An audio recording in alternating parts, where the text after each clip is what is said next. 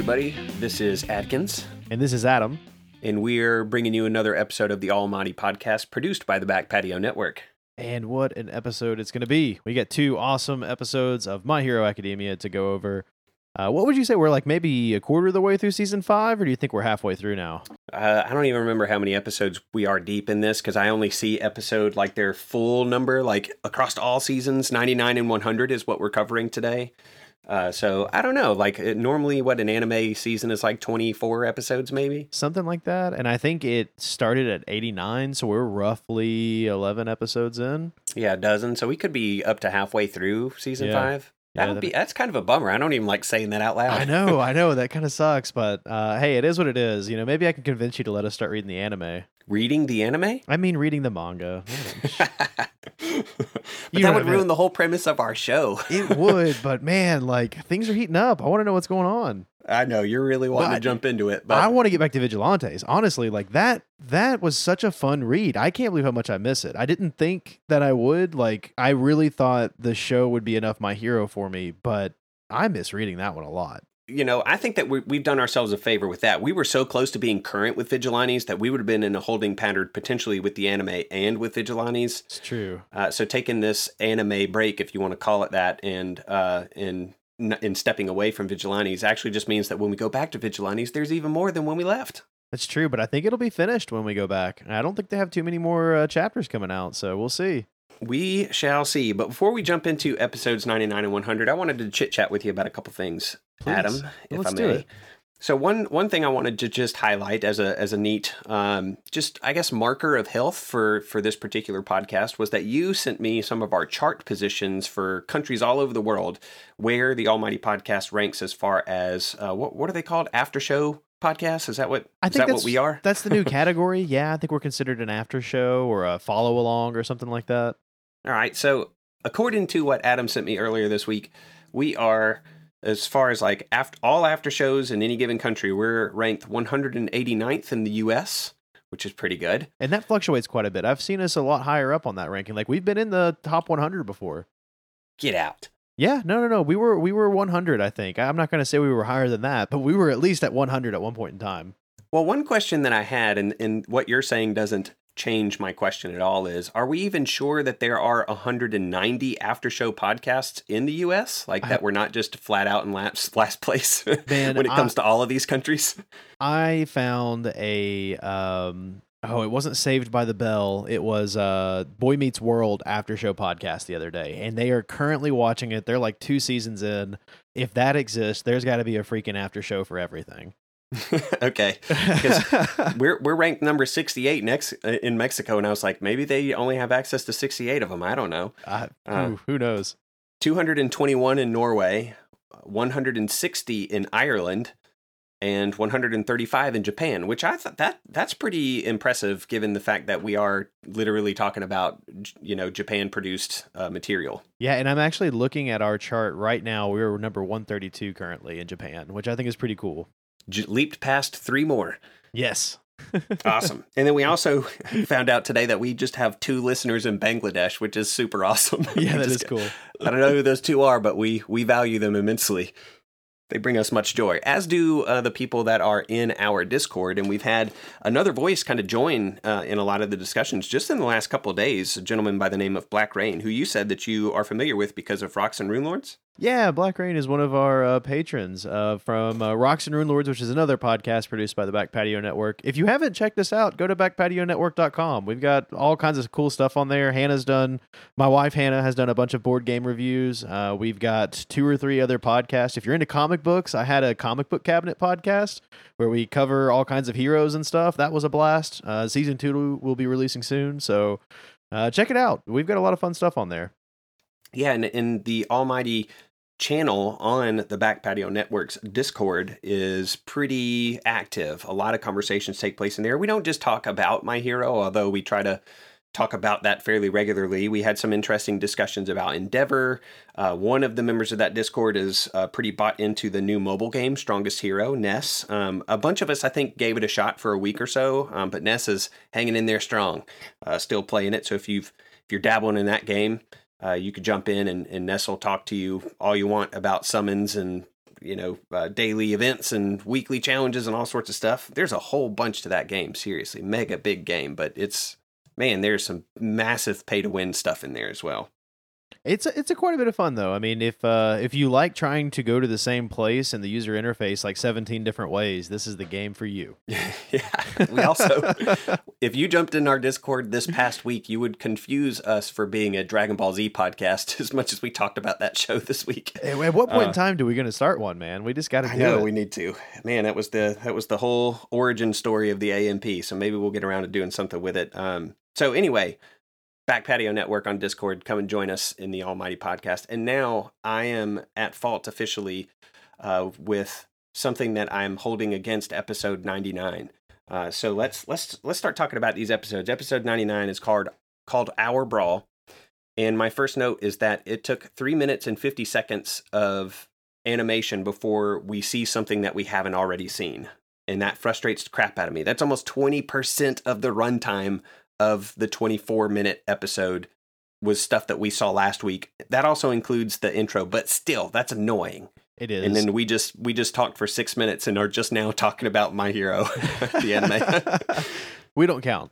We didn't recap last week. So if we had spent if we had spent the first six minutes of this episode recapping what we talked about last episode, then I would be frustrated to listen. But I feel That's like true. in this case, we, we, you're right. When we saw the last recap, basically the last three minutes of the f- previous episode of '98, and then it goes into the intro, which is great and all. But I mean, when you only have 20, 24 ish minutes of of show, I don't want to see what happened last week. Just give me something new, especially knowing we're halfway through the season.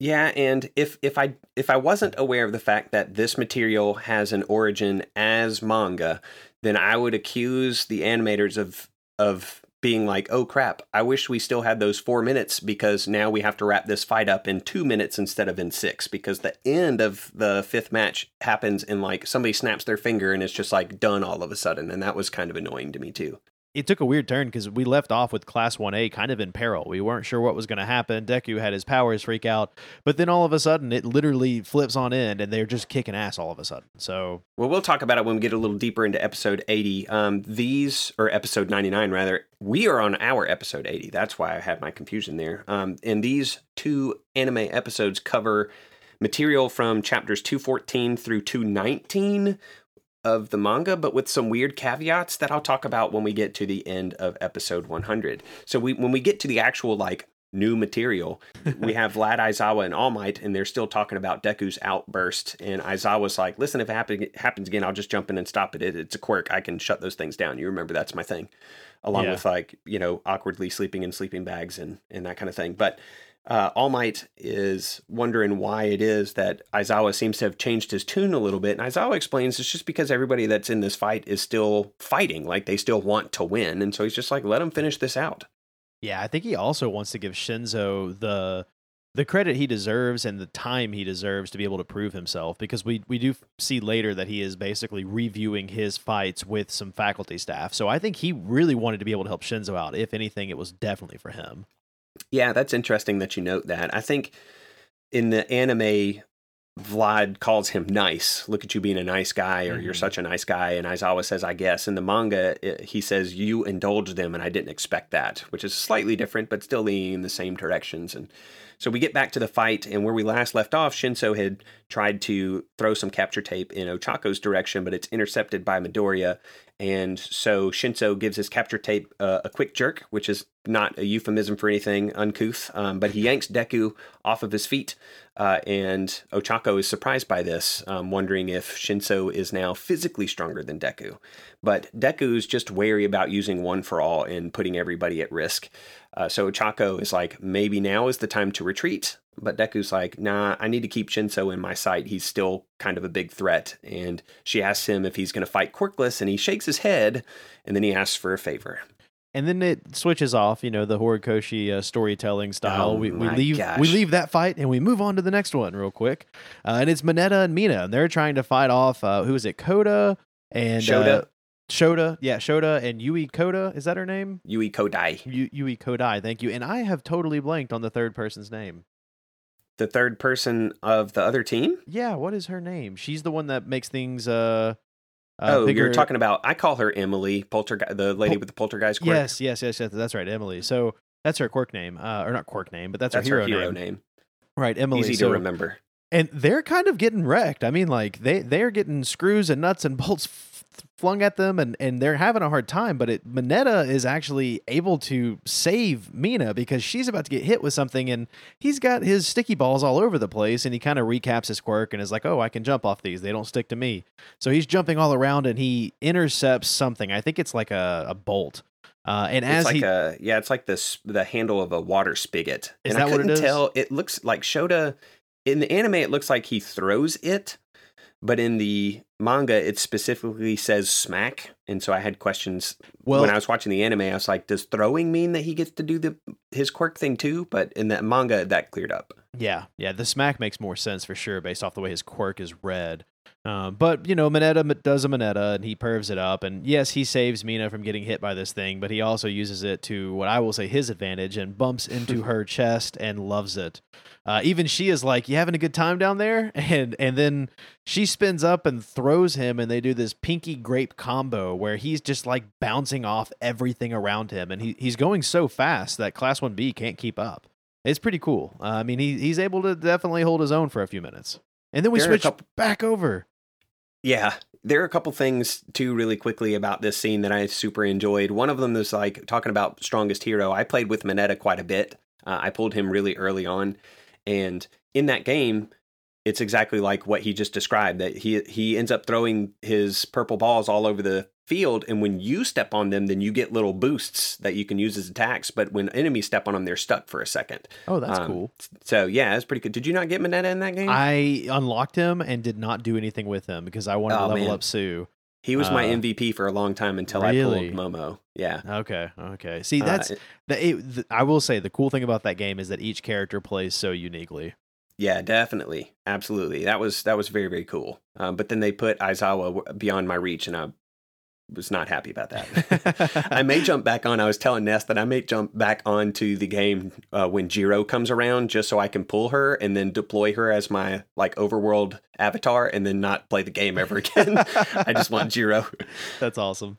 Uh, the other thing that I thought was really cool about this scene, before we move on to the the next place that Horikoshi jumps us around and gives us whiplash uh, in the process, uh, is when Mineta starts bouncing off all these balls on the field.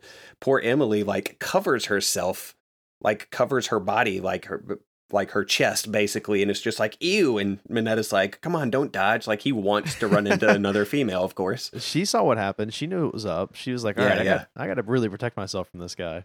So we get snapped to the viewing platform um, where we see classmates from both classes kind of discussing the merits of their competitors. And Jiro asks what in the world happened to the teachers because last they heard they had gone to stop Midoriya. So she's wondering what happened to Midoriya and Ochako. And then we get snapped back to yet another scene um, involving Monoma. We're just all over. Horikoshi, Horikoshi's hard in these two episodes. Good lord. And it's pretty cool though because Monoma is using his powers. I mean, he has copied Emily's quirk. He is throwing, I think it's a bolt at Deku, and right before he gets hit, Ochako comes in and blocks it. And this is where we kind of get a bit of Monoma background. He's like mentally just talking to himself, and he's talking about how he's not meant to be a main character, and and he's he's always like copying other people. So he's not going to be the primary hero, but he's a great support character. And he tries to copy one for all. And when he does, Deku freaks out. He's like, "Oh crap! Like, if don't activate it, this is dangerous. Please stop." You know, he's he's really worried about Monoma. He because all he knows is that All Might told him, "If your body's not prepped for this quirk, you'll literally explode." And he's imagining Deku parts going everywhere with his weakened body when we first Right. met him. Uh, and Monoma does try to activate the quirk, and as he does, Ochako is able to use some gunhead martial arts and just takes him down. I mean, like full on choke slam, just right into the ground. And then the quirk seems to sort of fizzle out, and Monoma's like, "Oh, it's a blank." Um, and and Shinso tries to help, but as Shinso starts to do anything, Deku all of a sudden floats up to the top and is able to confront him. So we've got Ochako on the ground and Deku up top in some scaffolding, about to fight Shinso. Yeah, and then we get snapped once again away from this fight into another scene. Uh, this time it's a little bit of a flashback involving Aizawa training Shinso. And uh, the Shinso is kind of complaining. He's like, "How do you expect me to master this stuff? It took you six years." And as I was just kind of explaining, well, you know, I didn't have anybody teaching me, but I'm here to teach you. You're not trying to do this on your own. Uh, but he says, for people like us, when the time comes, if we can't do something on our own, then we'll just die. Uh, and that kind of ties back to the USJ, you know, where Midoriya was like, "You're a one-trick pony, Aizawa," and Aizawa was like, "No, I'm not. Sit back and watch, youngin." Um, and it also kind of goes back, and we get a little bit of this uh, more of what I'm about to say in episode 100, where it ties back to Vigilantes. There was a run where Aizawa, we were kind of privy to Aizawa's past, um, and uh, Shirakumo, uh, Loud Cloud, and, and I think that that goes back to his origin story, Aizawa's, um, and, yeah. and, you start he's he's bringing a lot of that vigilantes back backlog or or background information into the anime, um, and this is the first time we like Shirakumo. They mention him by name in this next episode, and it's never talked about previous to that. So if you haven't read Vigilantes, you don't know what the hell he's talking about. And it was really cool because we have read Vigilantes. These scenes made so like they meant so much more to me because I know what he's feeling. I know he's experiencing. It's not like a oh who's that or like I just totally missed it. So I thought that was a really. I, I'm happy we've been reading Vigilantes. I'm so happy. I can't wait to get back into that series. Yeah, I agree. And we snap back again uh, and Midoriya is beginning to crackle with One for All, even though he had kind of, I mean, he told Ochako he wasn't going to fight Quirkless, but he's definitely going to be dialing things down. He's a little gun shy and like reasonably so, I would think. Sort of, uh, but he mentions in this moment that he's not scared to use his quirk anymore. So he he's real flaky in this episode on what he's actually feeling, I feel like. Yeah, so he he starts rushing towards Shinso Shinso um, does the same move that he did against Shishida and uses his wraps to pull some pipes down. And what the what is holding these pipes up? Like Elmer's glue? Apparently or how so. Strong, or how strong is Shinso that he's just yanking these things down? I was like, man, this is insanely strong. he's just ripping these things off like it's no big thing. Um, so uh, you know he you you kind of are privy to Midoriya where he's like, listen, all that fear and doubt from this morning, it's gone. So that man's presence and that voice, and you know, a lot about him reminded me of All Might. And then he just deploys Black Whip and stops these pipes that are falling on him in midair. And he says, "I'm not afraid of this power anymore, and I think it's on my shot, my side." Um, and it felt a lot like one of those weird, kitschy shonen like instant power ups, but they treat it differently, and that's that's where I started to appreciate it a little bit more. But you had a slightly different uh, thought about this than I did, right? Yeah, I mean, I, I, I get that. Like, so they they show this scene where he's using the this quirk to capture the pipes and then kind of like lay them down around him instead of them hitting him, and then he seems to have like an internal pain, like he can't control the quirk, and it's not that he loses control. It's just like, oh my gosh, this was really exerting. I've got to stop it. So he dismisses it. But like I think I mentioned this in our last episode, I just don't like that in one second he literally has no control at all to the point that he's possibly going to hurt all of his peers and destroy the city around him to yeah i can use it once for like five seconds. I mean that's a that is a pretty big jump in the matter of a few minutes. And, okay but but i'm going to interrupt you. I'm going to let you finish. But, uh, all right but Kanye. there is there's there's some at least an attempt to try to reason uh, the the readers and the viewers to why it is that he would even attempt to use Black Whip once again, and it's when he starts talking about how uh, he he kind of goes over his own origin story. He says something like, you know, uh, my origin makes me feel like I can do anything at any time, and so he he's recalling all the hard work it ter- it took for him to be just a, a an appropriate vessel for one for all and then building up the the power and his access to it overall and so it almost felt like he had psyched himself up like, listen, I've come a long way. Let me give this one more shot. And then he hits that wall of limitation. And I like that it wasn't that he hit that wall super fast. Like I think in the anime it said it only took like a couple of seconds that he even had those things out and in any measure of control before he experienced that pain. Yeah, and and that's fine and all. I just don't like that we went from literally not controlling it at all to I'm not going to use my quirk because I can't control this to okay, I'm pretty comfortable with it. Let's give it a shot. All in the matter yeah. of like a minute. You know what I mean? Uh, it just and he's still he's still not using parts of his quirk. Like he's explicitly not using Air Force, which is newer to him because he's worried that the his his tenuous grasp on that particular power might also create, I guess, like an opening for the Black Whip to go out Right. of control once again. So that was kind of shakily talked around. It just but feels the like attempts big- were made. it feels like a big risk. I mean, he literally just lost control of it to to try to master that, or not even master it, but just to attempt to use it again in an uncontrolled environment felt undeku like. He is so anal about everything he does. Like he he wants to be sure that he is in control, and it just I don't know. It didn't feel like Midoriya to me, but that's my opinion. Well, he he gets to the place mentally where he realizes he can't control it at twenty percent, which is like his new standard uh, percentage of uh, full cowling. right. Uh, so he's like, well, maybe I'll do it at eight percent. And Shinso is kind of pissed at Midoriya. He thinks that Midoriya was feigning being out of control earlier, um, but he still realizes that he's probably outmatched in you know hand to hand combat, which he is, and he begins to run. And even though Midoriya tones things down to eight percent, Shinso should still be extremely concerned about that number. Yeah, Midoriya's fast. I think we often forget how fast he actually is. Like it's pretty wild at eight percent. Um, but it's it's interesting. We get a quick flashback where one B is kind of planning this attack, and they talk about how Shinso is kind of the the linchpin in this plan. Like everything relies on him because they need to take Midoriya out. They know that Midoriya is going to be the the big bad essentially. That if it's if it's up to the, him, he is going to win. So let's get him gone, and and then we can move on. But you know, Shinso wasn't able to do the job, so he he apologizes to Monoma and and he continues to try to, I guess, regroup. It seems like he's trying to get back to the rest of uh, One B. Yeah, that was how I read um, his retreat as well. Him retreating towards um, his the rest of his teammates instead of only away from Midoriya. Um, we cut back to Ochako, who has wrapped Monoma up and is carrying him towards the jail, and he's just floating. I've already seen memes on the internet of Ochako uh, dragging Monoma's floating behind behind her, um, with some interesting captions on you know what each person in that particular situation represents. Um, and Monoma, of course, does he hasn't given up yet, so he's still hurling objects at her with poltergeist. And in the anime, Ochako is thinking that it's been almost five minutes, so his access to these other quirks should should stop any time now. And she's thinking that her mouth does not move. And then Monoma responds to that, and which is jarring. It wasn't animated well. Um, but in the manga, Ochako is talking out loud, and then as soon as Monoma starts speaking, that's when she goes silent because she she fears that he has uh, quirk um, uh, amongst his his little arsenal, and so as soon as he starts talking, she stops, um, which made way more sense than the way it was depicted in the anime. I- Plus, I think it, I think maybe Ochako is bad at math too. Can we talk about this? what makes you think that? I'm interested.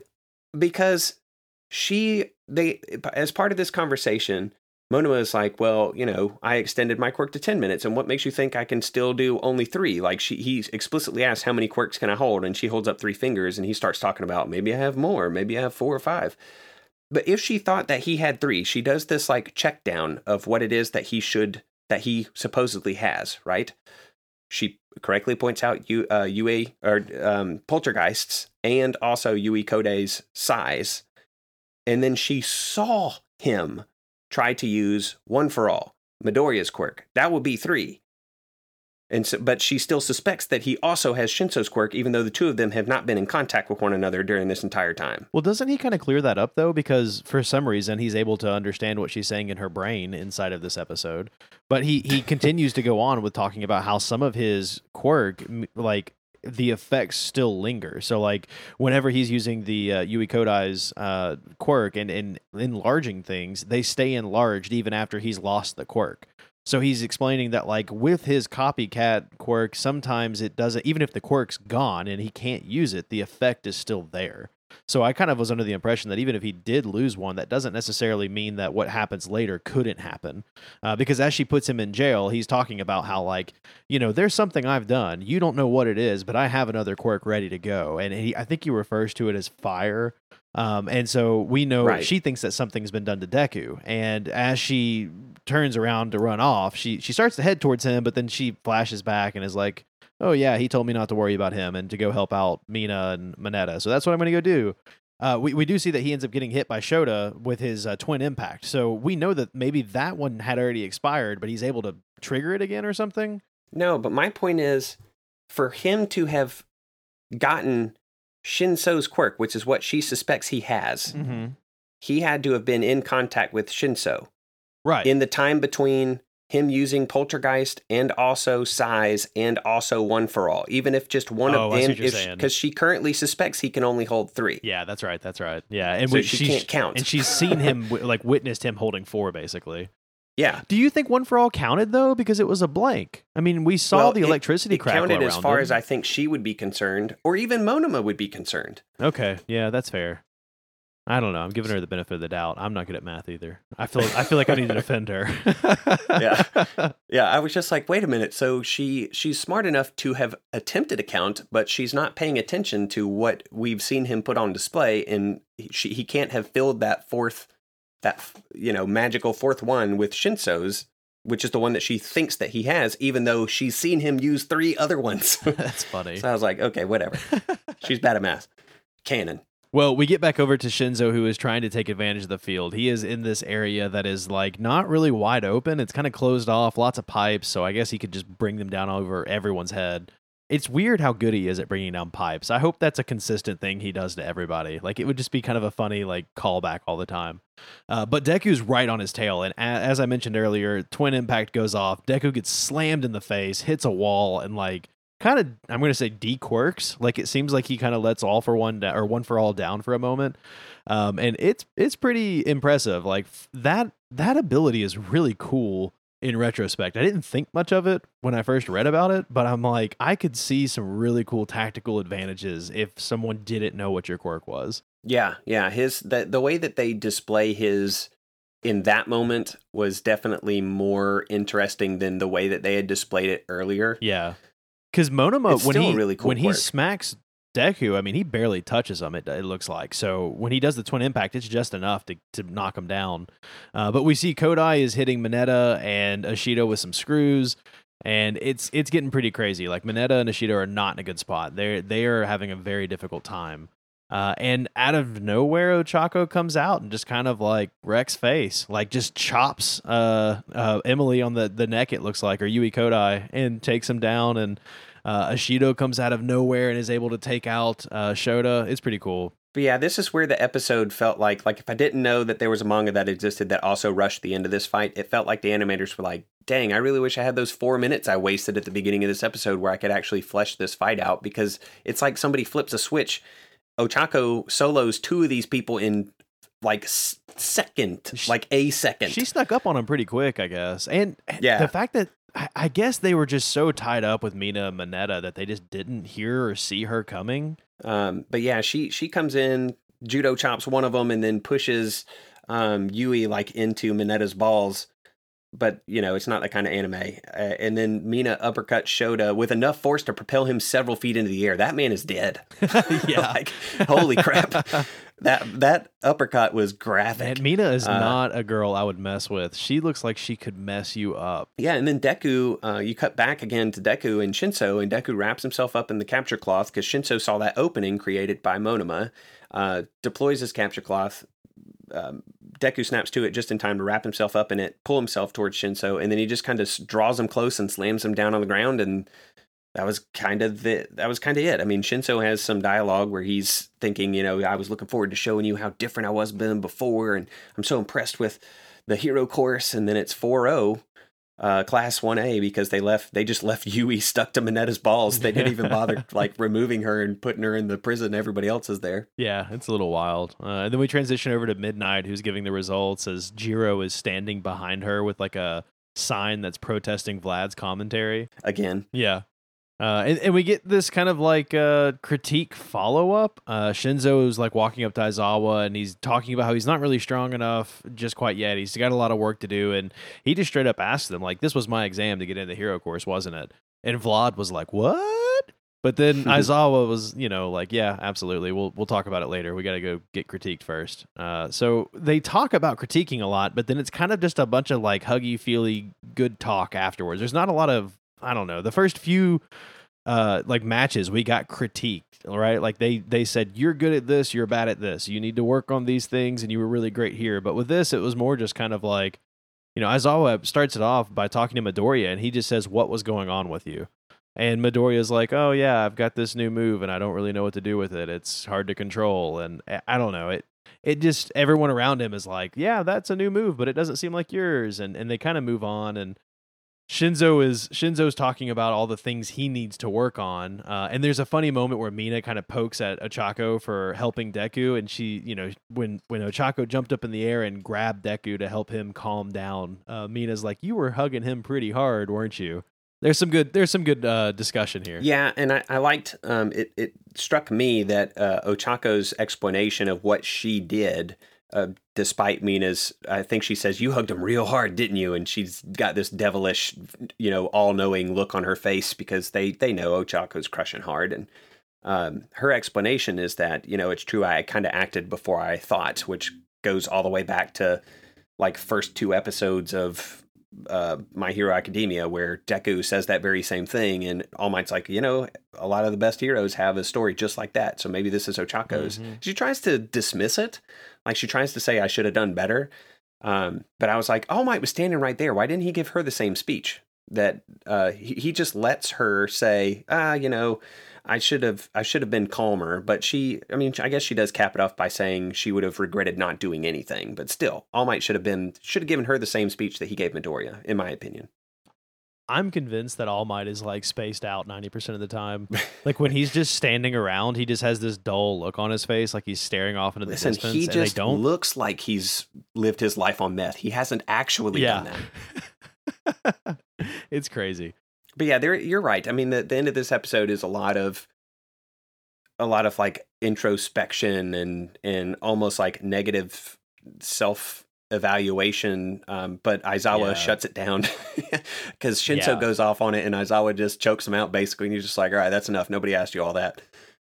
Yeah, and he tells them he's like you're you're way overthinking it. Like no one's asking you to live up to this kind of a level. And he tells them ultimately you've all been learning how to save people. And in that instance, Ochako, you saved Deku, and Shinso, you did too. So you passed, you know, you, you did a good enough job to pass with an earning grade or, or a passing grade.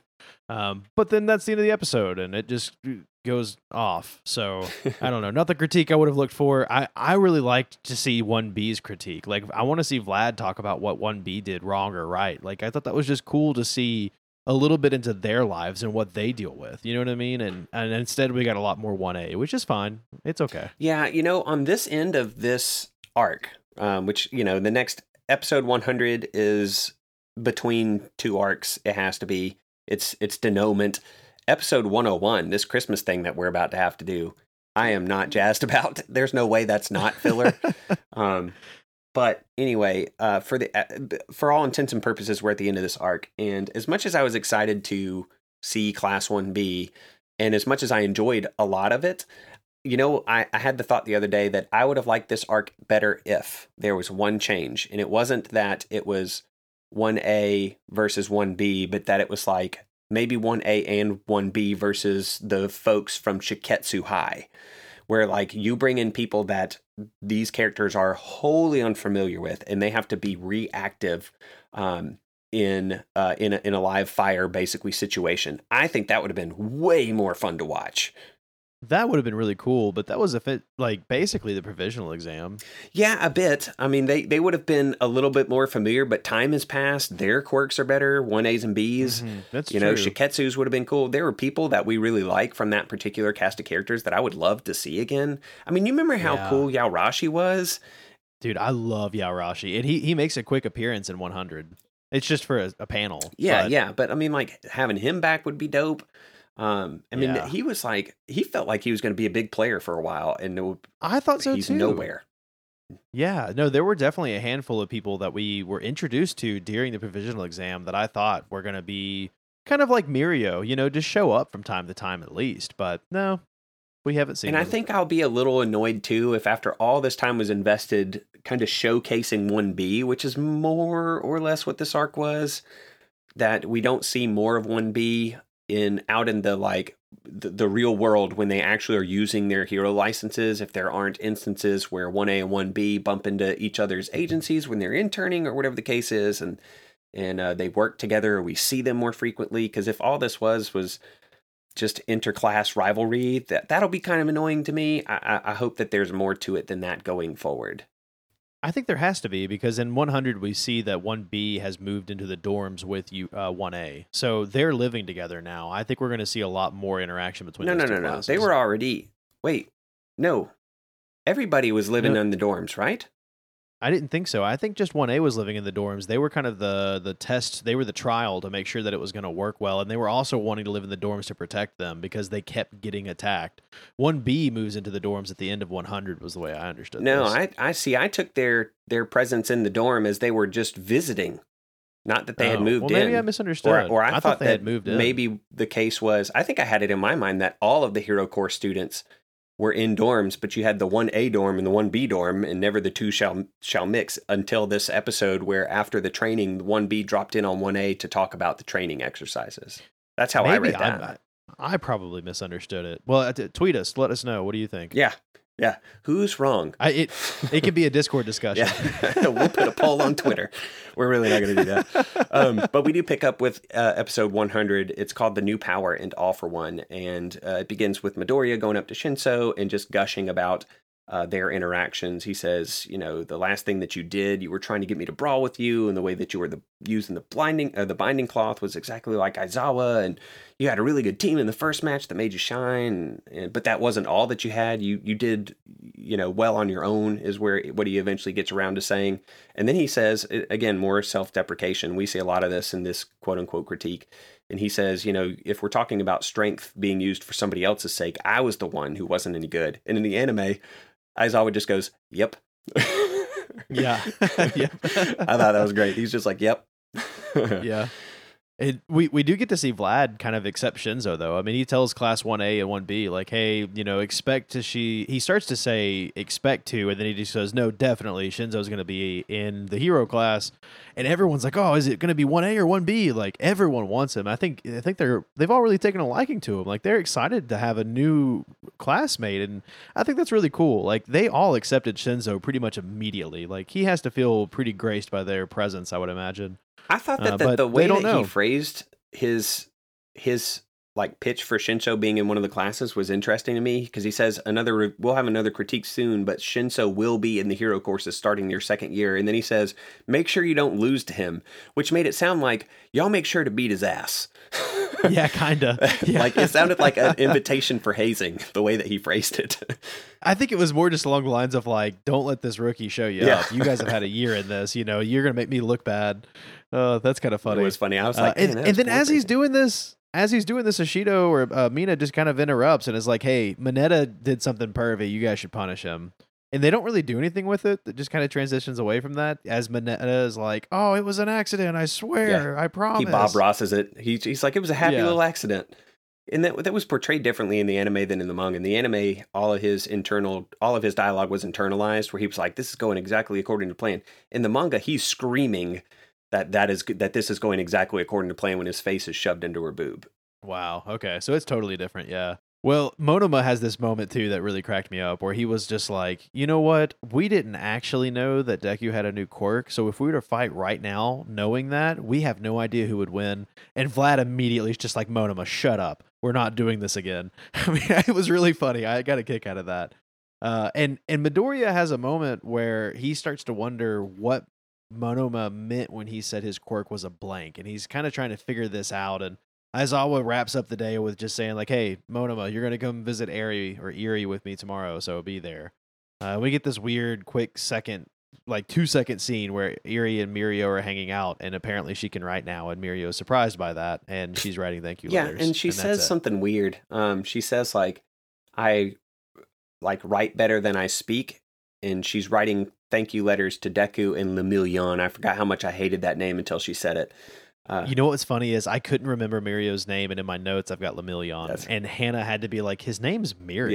Yeah. and then, but then sh- he, she says she's writing thank you notes, and then she just says thank you, and I'm like, well, why are you still writing? You just thanked one of them. Um, but anyway, Isn't she like five? she, yeah, I she's mean, real that- young, but it's it's Yeah, it's a cute sense. thing. That's all. It's all it really is. But we we Sure. cut to Bakugo and Midoriya brawling it out in one of the uh, the uh, training rooms, uh, like one of the gym looking training rooms, not like one of the big vast set pieces.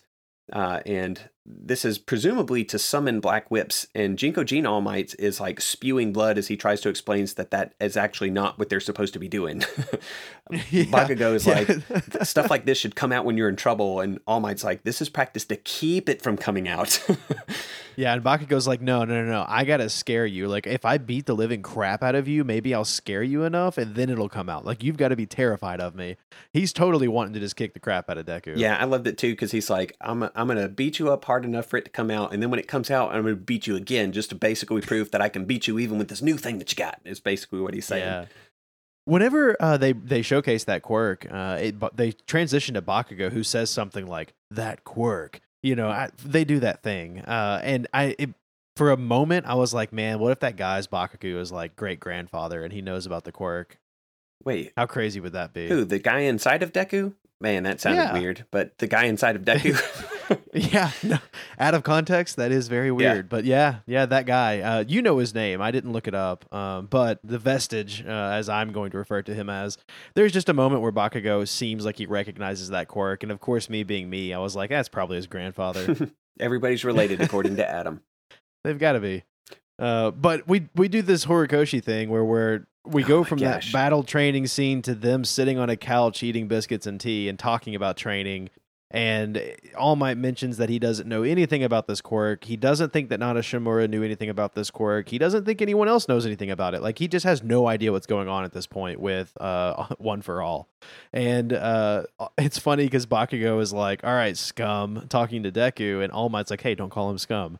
And Bakugo just rolls right over him, and, and he questions if maybe this has something to do for with All for One. Like, could it be that? And I think this is what they're insinuating at this point is that that quirk, the the ability to collect multiple quirks, was actually from All for One, and and was adapted by whatever the original quirk was.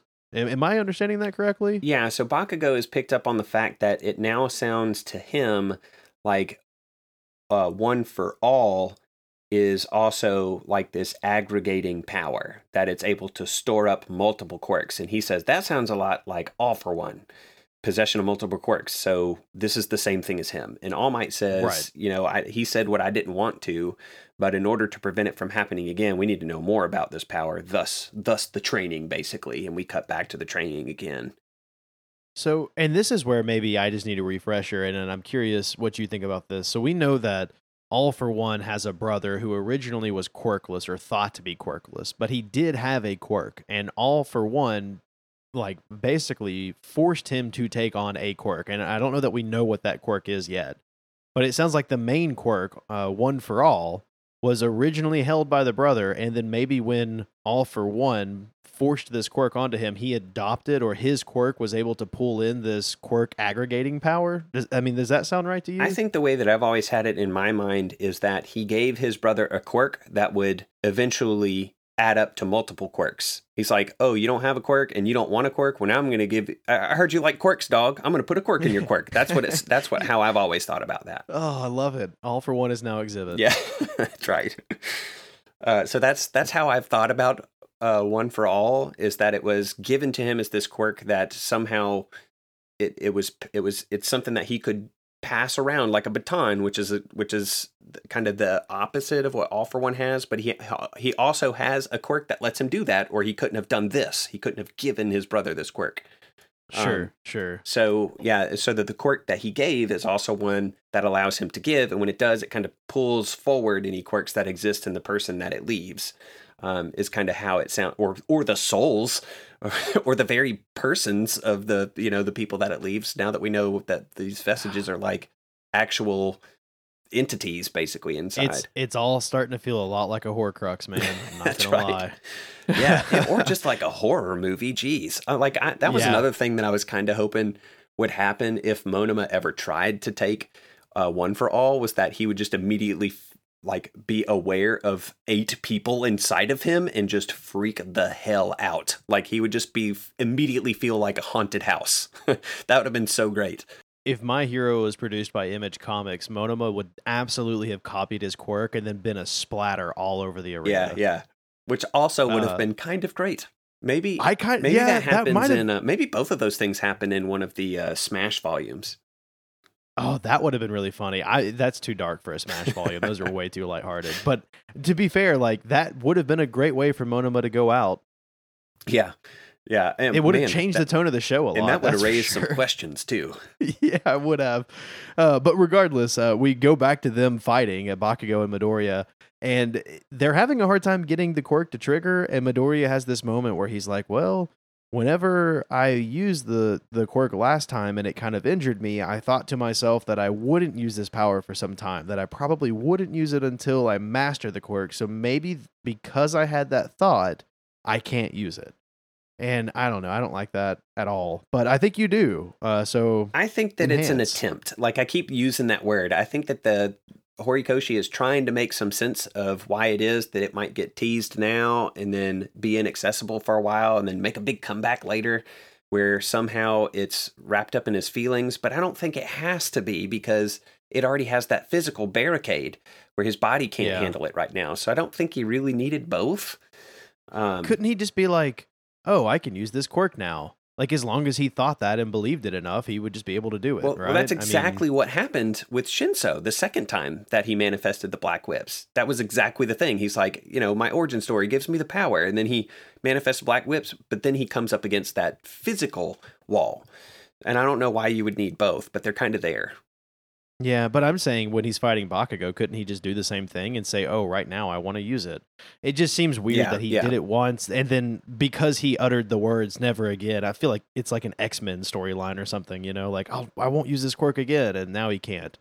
Um, I don't know. This this feels kind of hammed up, but that's okay. I'm still having fun. Yeah, I hear you. Um, I, it's it's going to be strange because you know if this one is inaccessible until I mean he says something along the lines of I might not be able to use this until I master one for all, which probably is going to be a good long time coming, and I don't think that that means that he couldn't in that time between now and mastering one for all and therefore having access to uh, Black Whip that that would mean that he couldn't then also unearth or unlock or whatever you want to call it manifest any of the other you know five or six or however many uh, remaining other quirks inside of the one for all core as it was described uh, so we might we might not see black whip for a while who knows what we'll see in between now and its next appearance is what i'm saying He needs a curing quirk. If he got a quirk that cured him, then he could just be 100% full cowling all the time and then use the curing quirk as well.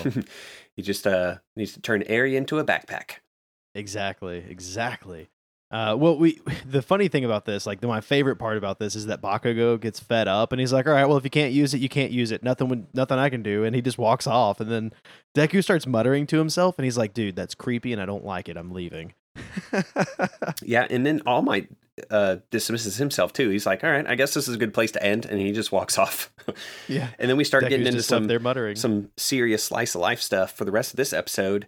Well, the majority of the rest of this episode, we do get um, a little bit more uh, action here towards towards the uh, towards the end.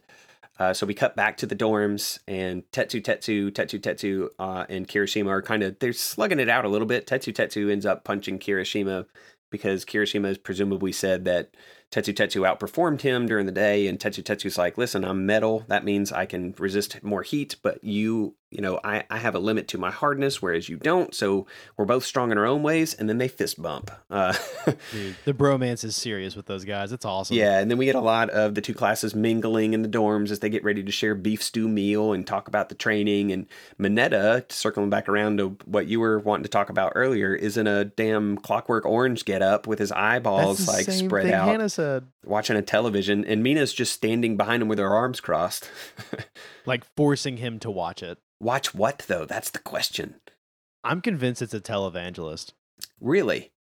and and I mean not convinced, but it would be funny. It, it, it's something something like that that I feel like Mineta would just hate to have to sit down and be forced to watch.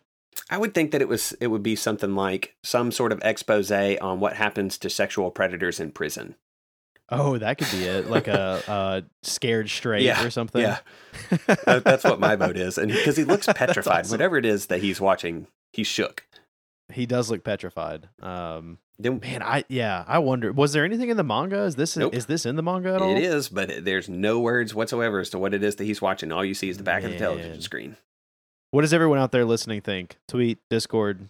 Yeah, hit us up in wanna one of those spaces. We we get into a a discussion between Todoroki and Deku because uh, Roki's a little shocked to find out Midoriya has been holding back the fact that he's got two quirks for this long. And Deku's kind of backpedaling and saying that he thinks it's a derivation. Uh, so it's still one quirk, but you know this thing that happened today happened for the first time to me too. So I mean, all that's k- kind of true. Like he does a good job of telling the truth without actually revealing anything significant in the process. It, he does, but it's funny because Bakugo's listening, and and Shoto takes that word for word. He's like, "Oh, okay, that makes sense." And Bakugo's like, "Huh? So you're really smart and dumb at the same time, you half and half bastard." Yeah.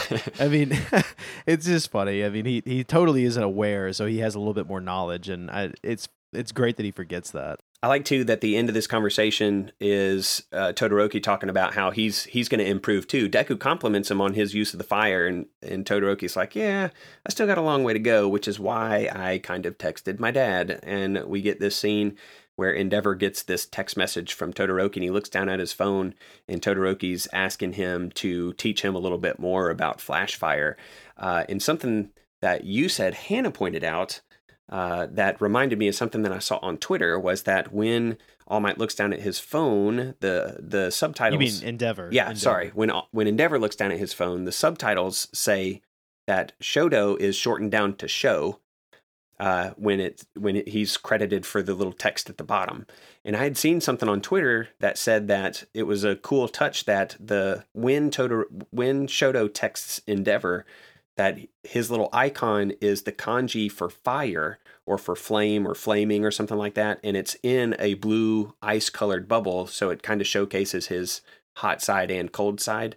Uh, and then when you brought that up about it being show, I jumped on the wiki, and indeed, show is the the pronunciation of that particular kanji in Japanese, which is a pretty cool touch. That's a small touch, but it's really neat. That is neat. And you've not even mentioned the best part about this scene. The whole time Endeavor's on his phone, he's also like absolutely death choking, strangle holding a villain. I mean, he's Casually. fighting crime and talking to his son. What a he's he's working his way up to being a great dad, man. I'm telling you, we're gonna see some sort of like uh, redemption arc here. Yeah, we talked about that at great length in the Discord. There was lots of discussion about Endeavor and also Vegeta and, and the differences between the two. That was a really cool discussion, and it actually was very on point. I really I thought that was awesome. So check it out. Yeah, I turned into a DBZ apologist a little bit, but uh, TW Sang was also um, talking very, very sharply about Japanese culture and uh, a lot of really neat things. It was it was a cool discussion. Jump in the Discord and scroll up some, and you'll see what we're talking about. We transition over to uh, this awesome scene here with Aizawa uh, going over Shinso's performance with the faculty, and it looks like the evil principal Nezu is standing there, and he's very excited to get Shinso on board. He tells Aizawa that he's going, or yeah, he tells Aizawa that he's going to handle all the paperwork. And, Because that's clearly the evilest thing for him to do here.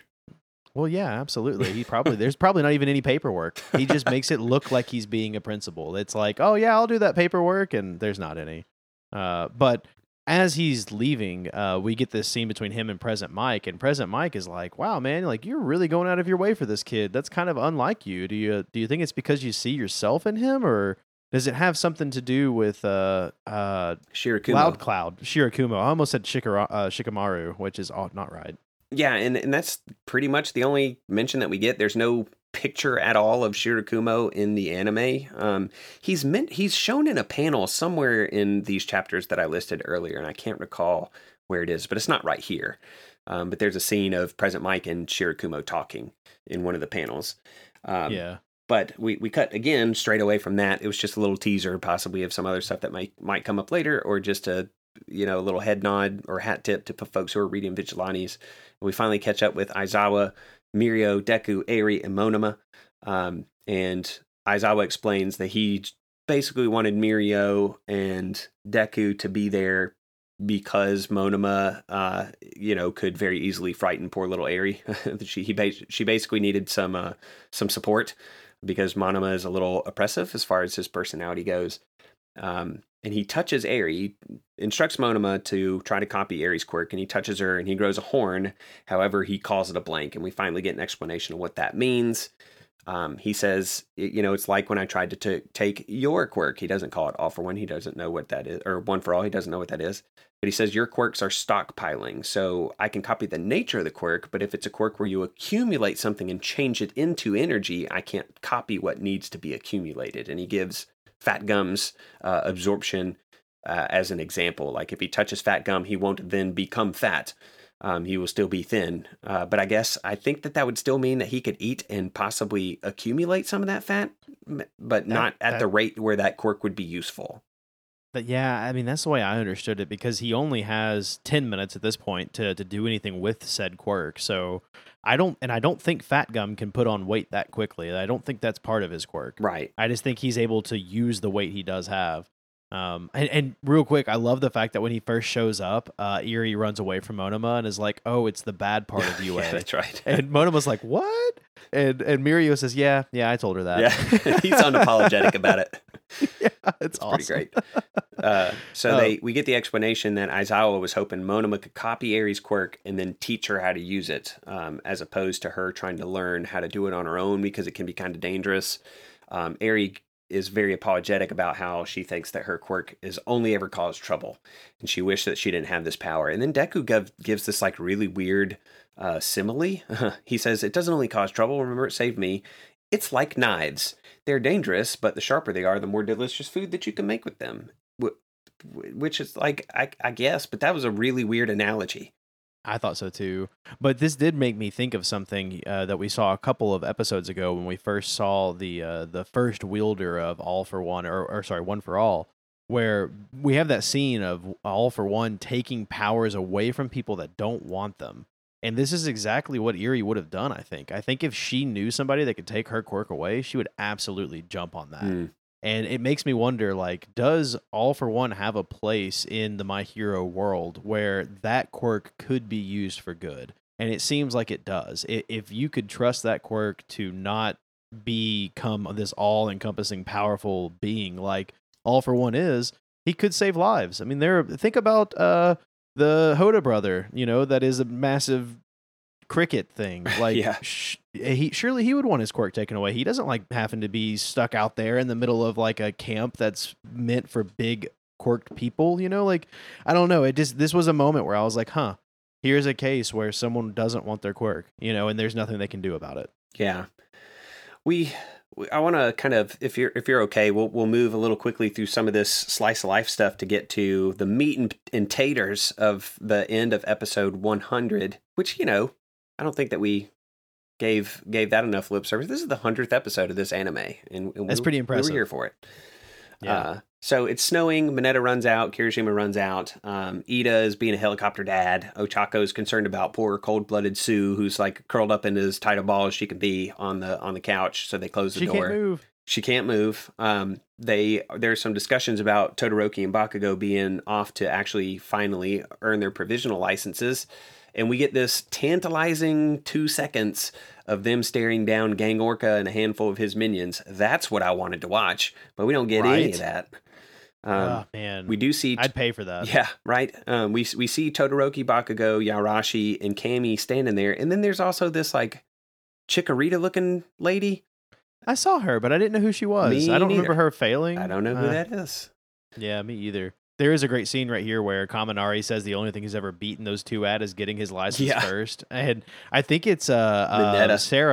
Is it Mineta or Sero that's just like, hey, don't be petty, and and Mineta's like, ah, Petinari. Yeah. and I thought that was really funny. It was Mineta that called him Petinari, which is pretty good. I tried to make something of this little news clip that they seem to linger on. This Detnerat um, expands into hero support items or some such, and I thought that maybe it was an uh, is it an acrostic where the like maybe it was the letters of a word scrambled up. Um, but I plugged it into one of those things that will unscramble it into all of its different things, and the words that came up didn't make any sense to me. Like that, that well, they don't make sense to me now. Maybe we'll learn some other things, but like one of them was like some word I'd never heard of that means that it's a group of three, and then the other one was like attended or attend attendant, something like that. So I don't know what that's about, but it can't be nothing. In fact, this is where I need to talk about where the manga kind of deviates from the anime is uh, here in chapter 218 up to this point up to up till they present that uh, commercial is all in the anime. But then the next several pages are a, a commercial and then higher ups kind of discussing something and i'm not going to talk very much about it until we actually see it in the anime. I'm assuming that this is coming up right around the corner and we'll cover it then but you gotta Okay, yeah. you gotta do some scrolling before you get up to the point where uh, we catch up with Bakugo, All Might, and Todoroki. Yeah, because we we transition from this commercial that you're talking about that we see on the TV to the city being attacked by some surfers. They're like basically flooding the town, and as they're flooding the town, they're stealing people's wallets and purses and causing havoc. And All Might and a couple of kids are in the car, um, and we don't know at the time that it's Bakugo and Todoroki. However, we do now. Uh, basically, they flash their hero provisional license and say, "Hey, we can help here." You know, I like to think my head canon is is that like All Might picked them up from school to take them to get like a Happy Meal as a congratulations. You know, I think he In the just back went of a with them to the licensing exam. That's how I that's how I read that. Ah, see, that's a good way to put it, but I, I like mine better. I mean, he's, he's taking him out for congratulatory ice cream seems fine too. yeah, But Yeah, but that would have meant that they would have gone back to the dorms, and that doesn't make sense because when they do get there, eventually there's the surprise party thing. They couldn't have gone back and forth. Maybe he No, met them after the provisional licensing exam. That that much is at least I'm pretty confident of that. Sure, sure. This scene is pretty hectic. I mean, like they get out of the car and immediately they start wrecking face. All of the villains get wrecked. I mean, Todoroki freezes like the entire roadway, so all of this all of this water that they have has been frozen. Now, the villain breaks out of it though, like and it turns out that he has some sort of carbonation quirk, which I guess he's able to use to break out of Todoroki's ice. I don't know how that works, but hey, I'm not questioning a carbonation quirk. I don't know what all he's doing with his soda themed quirk. Okay, I want to talk about that for a second. Bef- before I want to make fun of this villain, though, uh, there's this really funny line where Bakugo is basically telling All Might, "Hey, me and Roki are going to go handle business because no other heroes are around." Uh, and the villains have like sorted that out. They've cased the neighborhood. They know Right. that there's not going to be anybody to intervene, but they didn't plan on a couple of high schoolers coming back from their provisional licensing exam. And uh, All Might says something like, Well, you've only had your provisional licenses for 30 minutes. And Bakugo goes out there and he's just like, Well, how many minutes have to pass before we become heroes? and that scene is so cool of him like hanging off the light pole. It just looked cool. Uh, he did. then you get the, this villain and you start taking a closer look at him and his his mask looks like he's got like soda can pop tab things over his ears Yeah, it's so funny. and he starts talking about how he's this um he can control he can manipulate carbonation carbonation and i just have in my notes all right white claw calm down like that's my that's my name for him i don't care if there's a wiki his name is white claw full stop that's that's head headcanon for sure Oh, I like that a lot. That's awesome. Uh, it, I mean, th- this all happens fairly quickly. Like Bakugo is able to save a lady nearby. Like it's it, this guy's quirk is going off, and it seems like he's got some sort of gear that he can't control quite Mhm. well. So his quirk is going off crazily, and it like slashes this light pole in half. And this lady has surpassed All Might, who is doing crowd control. And All Might is like, "Oh my God, what are you doing?" And he he jumps over her to, to protect her, but Bakugo Bakugos and comes in, saves the day. He protects All Might and he protects her, and he even tells All Might some weird comment like, "If you're gonna commit suicide, do it somewhere else or something." It's weird Bakugo stuff, right? Uh, but he's able to turn around and, and take on these villains. He takes out all of the cronies, and then uh, Todoroki's able to use like a flash freeze, heat wave, special move, and take out the main villain. Uh, it was pretty cool. It was really awesome. Um, and he has some weird comment he makes. It's really corny, like carbonated water goes flat when you heat it up. i assume right. that's true i never looked it up I, I just feel like Todoroki has better one-liners than that, man. that was so silly. you've been scienced I will say that I think that uh, they, they they mentioned that he's got some sort of a black market support gear. I think this is absolutely related to that company commercial we saw. Someone's either they're funneling stuff into the black market or someone's stealing from them, like the League of Villains. That's I, I think that's why that was brought up. This is all going to be related somehow. Yeah, I think so too. There's a funny conversation between uh, Todoroki and Bakugo as well, where Todoroki's like, "Hey, uh, they've all been taken out, right? Anyone hurt?" And he's like, "No, you bastard! like everything's fine." And Yeah, then he's like, "What are you making fun of me?" yeah, and then Todoroki's like, "Well, how about the woman? Is she fine?" He's like, "Yeah, you bastard!" Like, he's just like, "He's, he's fine, damn it, everything's Yeah. fine. Why are you like this?" Um, and then you have a pro hero question mark. Like I, th- that seems to be the vibe that you get from this dude who rolls up on the scene. It turns out his name is Slidin' Go, and he has questionable choices when it comes to costumes, if nothing else. He's got a giant, Yeah. like broad arrow that starts at his waist and goes down to his knees, and it just it is it is uh it is phallic to say the least. it's very strange. But he recognizes Bakugo. He's like, "Oh yeah, you're that crazy kid from UA, right?" Yeah. That was pretty funny. Uh, and you know, I mentioned this to you before we started recording. Something about that pro hero reminds me of Compass Kid. Comp- he looks like Compass Kid, but he has Koichi's uh, quirk almost, or at least it sounds like he has Koichi's quirk. We don't see him do anything in the manga. It does look like he's like sliding on the heels of his feet when he's walking up with All Might. Yeah, it does. Uh, we get a moment here too where he asks Bakugo, like, "Okay, well, you saved all the people, but what about the purses?" And there's a scene where they've all been collected, but we didn't get to see Bakugo collecting them, which I wish we had. Him getting caught dead with purses around his hand seems like something he never would have been like owned up to. Okay, so in the anime, I had the same note. Like, when in the world did he snatch all those purses?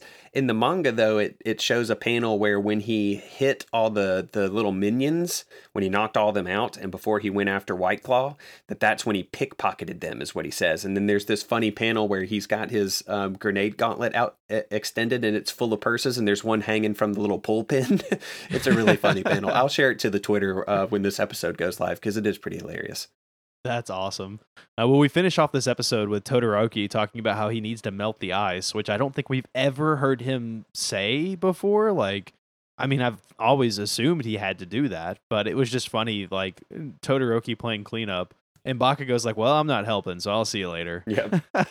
uh, credits roll, and then we we populate back over to the dorm room where they're walking in the front door. Everything's dark, and there's a big surprise party for them, and everything's great and happy. Uh, and Deku says he wants to do hero work with Bakugo, and it, it just pisses him off. And Don't look down Credit- on me, you damn nerd. yeah, I'm not doing anything with you. So Then there's bickering, and then there's mention that the next episode is going to be a Christmas themed, probably filler. And I wasn't jazzed about that. Well, we're going to talk about it, of course, but I'm ready for the next thing. I keep hearing that some of this, like maybe even the very next thing coming up, is going to be super dope. Like yeah, yeah. I'm super excited about it. I wonder if we're going to start to see more of the other. I, I'm going to say villain leagues. That's not really what I mean, but we know that there was the League of Villains and the Shia Hasaikai. I probably got that wrong. I was pretty close though. Yeah, close. Um, but I, I know that we also have heard mention or, or telling of other groups of villains. I wonder if maybe that's going to come up soon. Uh, that would be pretty cool. We shall see in episode 102 and beyond, because 101 probably isn't going to have much of that. Probably I'm just not. guessing. Well, man, we've been going pretty long, but uh, I think you have been talking about on the Twitter and in the Discord. We've mentioned that we are going to come up with some mundane quirks for Class 1B, and specifically the 1B heroes that have participated in the last two fights. Uh, so I'm interested. Go ahead and hit me with what you got, man. All right, so I have mundane applications for Class 1B quirks for Awase, Yui Kodai, Shoda, and Tokage. So I'll just give them to you in that order.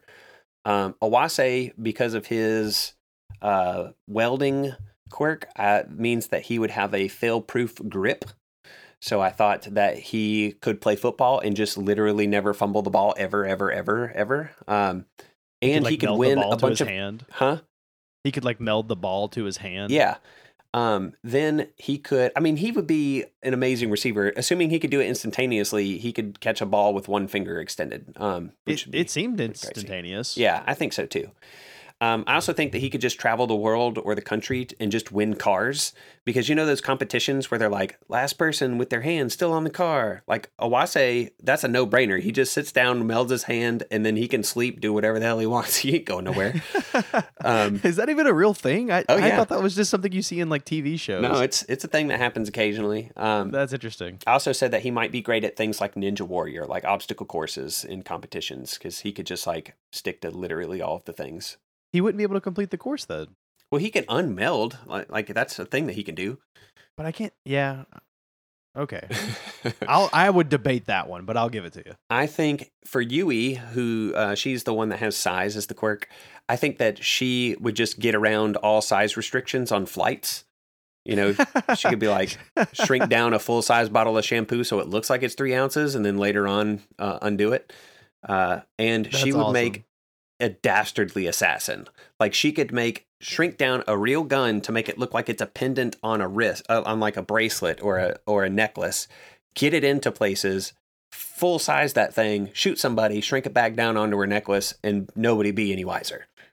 Or even better yet, you could just have someone swallow a whole bunch of pins and needles, not know it, and then get away from them and Oh have it gosh, go back up true. bigger. I mean, like there are so many things that she could do with that quirk as far as an assassin goes that you wouldn't even have to be near the person necessarily. That's true, man. Yeah, it could be real devious. Yeah, Yeah, you're totally right. You came up with some pretty dark uh, concepts for her quirk. Jeez. I just came up with the you you turned it all crazy, making people swallow pins and needles. you um, opened the door. You opened the door. For Shoda, I said that he would be he's the um second what's that what's that thing called again?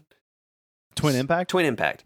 Um so he could be an extremely efficient carpenter. He wouldn't even need a hammer. He could just like tap Oh, a nail with his finger and then say fire and it would drive itself. That's Um, really similar to what I came up with for him, actually. he would be great at demolition for the same reason. Mhm. Or he could be a really sneaky arm wrestling champion because all he would have to do is be like, hey, high five before the match. And then they high five, just as that's like his weird thing that he likes to do before a match is high five or just really aggressively shake somebody's hand where they, you know, he forces his hand real hard into the other guy's arm. And then when the whistle blows or they say go, he says fire and then slams that dude's hands down. It looks like he slams his hand down, but he's really just going for the ride. Huh, that's actually a really good one. Uh, and then for Tokage, I said that she would be excellent at hide and go seek because she could hide in f- up to 50 places. And who's going to look, you know, inside of a cup for a human being? That's Uh, true. and then she could be a, re- a realistic stunt double for horror movies. Like instead of Oh, them having yeah. to go for like weird um, practical effects, she could just literally fall apart when somebody swings a thing at her or she gets fed into a wood chipper, whatever the case may be. That's a really cool one. Actually, I have a similar one as well. So, How any dare more? you? I know. Lay 'em on me. All right, so uh, I'm going to go down my line. Uh, for Shoda, I actually thought that he would be a really, really good person to have in like a smithy. Like if he was working with uh, metal and everything and like making like old hammers and stuff, like a blacksmith, Yeah. he could effectively do the same thing. You know, that would be really cool. Just kind of similar to your um, uh, woodworking quirk, Yep. or no, not quirk, but very similar to that. Um, my the big one I had was from Monoma. I thought it would be really cool if he could teach people about their quirks, which I already mentioned. But Izawa stole that one, so I decided he could be a stunt double. He would be the perfect stunt double because he could have multiple quirks going on at once. So he could do like fire stunts, and he could he could impersonate somebody else. He could take Oh. Tokage's stuff. Like he could be the ultimate stunt double in any situation you need because he could just borrow the quirk he needs for that particular move. Interesting. I think that would be really cool. Yeah. Um, Yui Kodai, I also had working in Hollywood. Think about all of the miniatures they use in all these movies that they then scale up somehow. You know, whether they're using a green screen or whether they're it's forced perception, they wouldn't have to deal with that. Like, imagine Lord of the Rings with Yui Kodai. She could have taken all those little miniature sets they made and just blown them up into the real deal. It's true. I mean, as far as I can tell, there was no limitation to her quirk. I, I didn't see anything in the wiki that mentioned size limitations. So that one I thought would be pretty cool. One Um, wasn't her wasn't one of her was it her or no, Emily's was the weight one. Where she could only move so one. much. hmm Yeah, because initially I thought she would be really good in a horror movie, uh, because or not a horror movie, sorry, uh, uh, like haunted mansions scenarios, because she could like move everything with her telekinesis. You wouldn't have to have a whole bunch of people doing stuff. But then I was like, ah, with that weight limit, it would be pretty restrictive, and and I thought she could be part of a circus, but I don't know that that defeats the point of a circus, Yeah, right? I think the only restriction that we've heard for Yui is that sh- it has to be inanimate. Mm-hmm. Yep, that's the only thing I could see is that it doesn't work on anything that is a living organism. Uh, Yeah. but I, I feel like that would be really useful in Hollywood. It's not really mundane, but it's not hero work. I consider anytime someone's using their quirk for non-hero work, it's mundane in my mind. If it could be used for hero work, so Yeah. I'm gonna make that one count. Uh, my last one is uh, for well, I've got two more. Uh, Shinso would be the best hypnotist if he didn't tell anybody what his quirk was. yeah. Um, and then of course I've got Awase. Uh, he would literally be the best welder of all time. Like it just welding. He doesn't have to do sports or anything like that. Like he could be an underwater welder because that's a huge demand and a very dangerous job. He wouldn't have to use any fire underwater, which is where the dangerous part comes in, from my understanding. He It's could just yeah, it's those compressed uh, flammable materials. hmm So he wouldn't have to do that. He could just swim down there and touch everything, uh, which would be probably a huge relief to all of those people. It's kind of funny to me how many of these, when we're talking about mundane applications for quirk, how many of them are just like they should just go work for Ochako's parents. They're all Yeah, I like know. they're like All- construction almost- related. all of these quirks could be like I can't believe that Ochako's parents haven't tapped into this. You know what I mean? Like just hire a bunch of heroes to do this work. It's true. I mean, they don't even have to be heroes. They don't have to be licensed heroes. At least they That's could what I mean. somebody with a quirk. There's eighty percent of the population might be useful to them. Well, and that's the thing is like they could be the best hero retirement place because it's like, oh, you're done with hero work. Hero work's getting too hard. Come work at Ochako Parents Construction Company. 'Cause I, 'cause God, I hope know that's what it's called. you know, we- we've got a place for you. You can use your quirk at any time you need. It would just be a good place. Like it could be the retirement home for quirk people. Yeah. Uh, gosh, these mundane applications are so much fun. They are. They are a blast. Uh, did we get any from uh, any listeners? We did not this week. Thanks for bringing that up, jerk. Uh, no, uh, we we didn't. And and these are harder things to uh, to think through. Um, so we'll we'll. Uh, I don't even have an idea for next next episode's um, segment at the end. But once I think of that, I will share that on the Twitter and the Discord, and we'll see if we don't get of, some uh, bites. What kind of Christmas presents would you get the heroes of Class 1A? Oh, that could work. Yeah. What are you gonna get? All right, we'll go with that. Unless I come up with something better. Just buy Mineta a Pornhub account. oh, geez. Or a uh, uh, an Express VPN so it can't be traced back to him. There you go. There you go. That way the school faculty doesn't know what he's doing. At Yeah. least they, you know, they can pretend to not know. Yeah. Oh, geez. Okay. we're we're gonna end it right about here. Anyways, this has been episode 80 of Almighty Podcast. I hope everyone enjoyed it. All right, guys. We'll see you next time. See ya.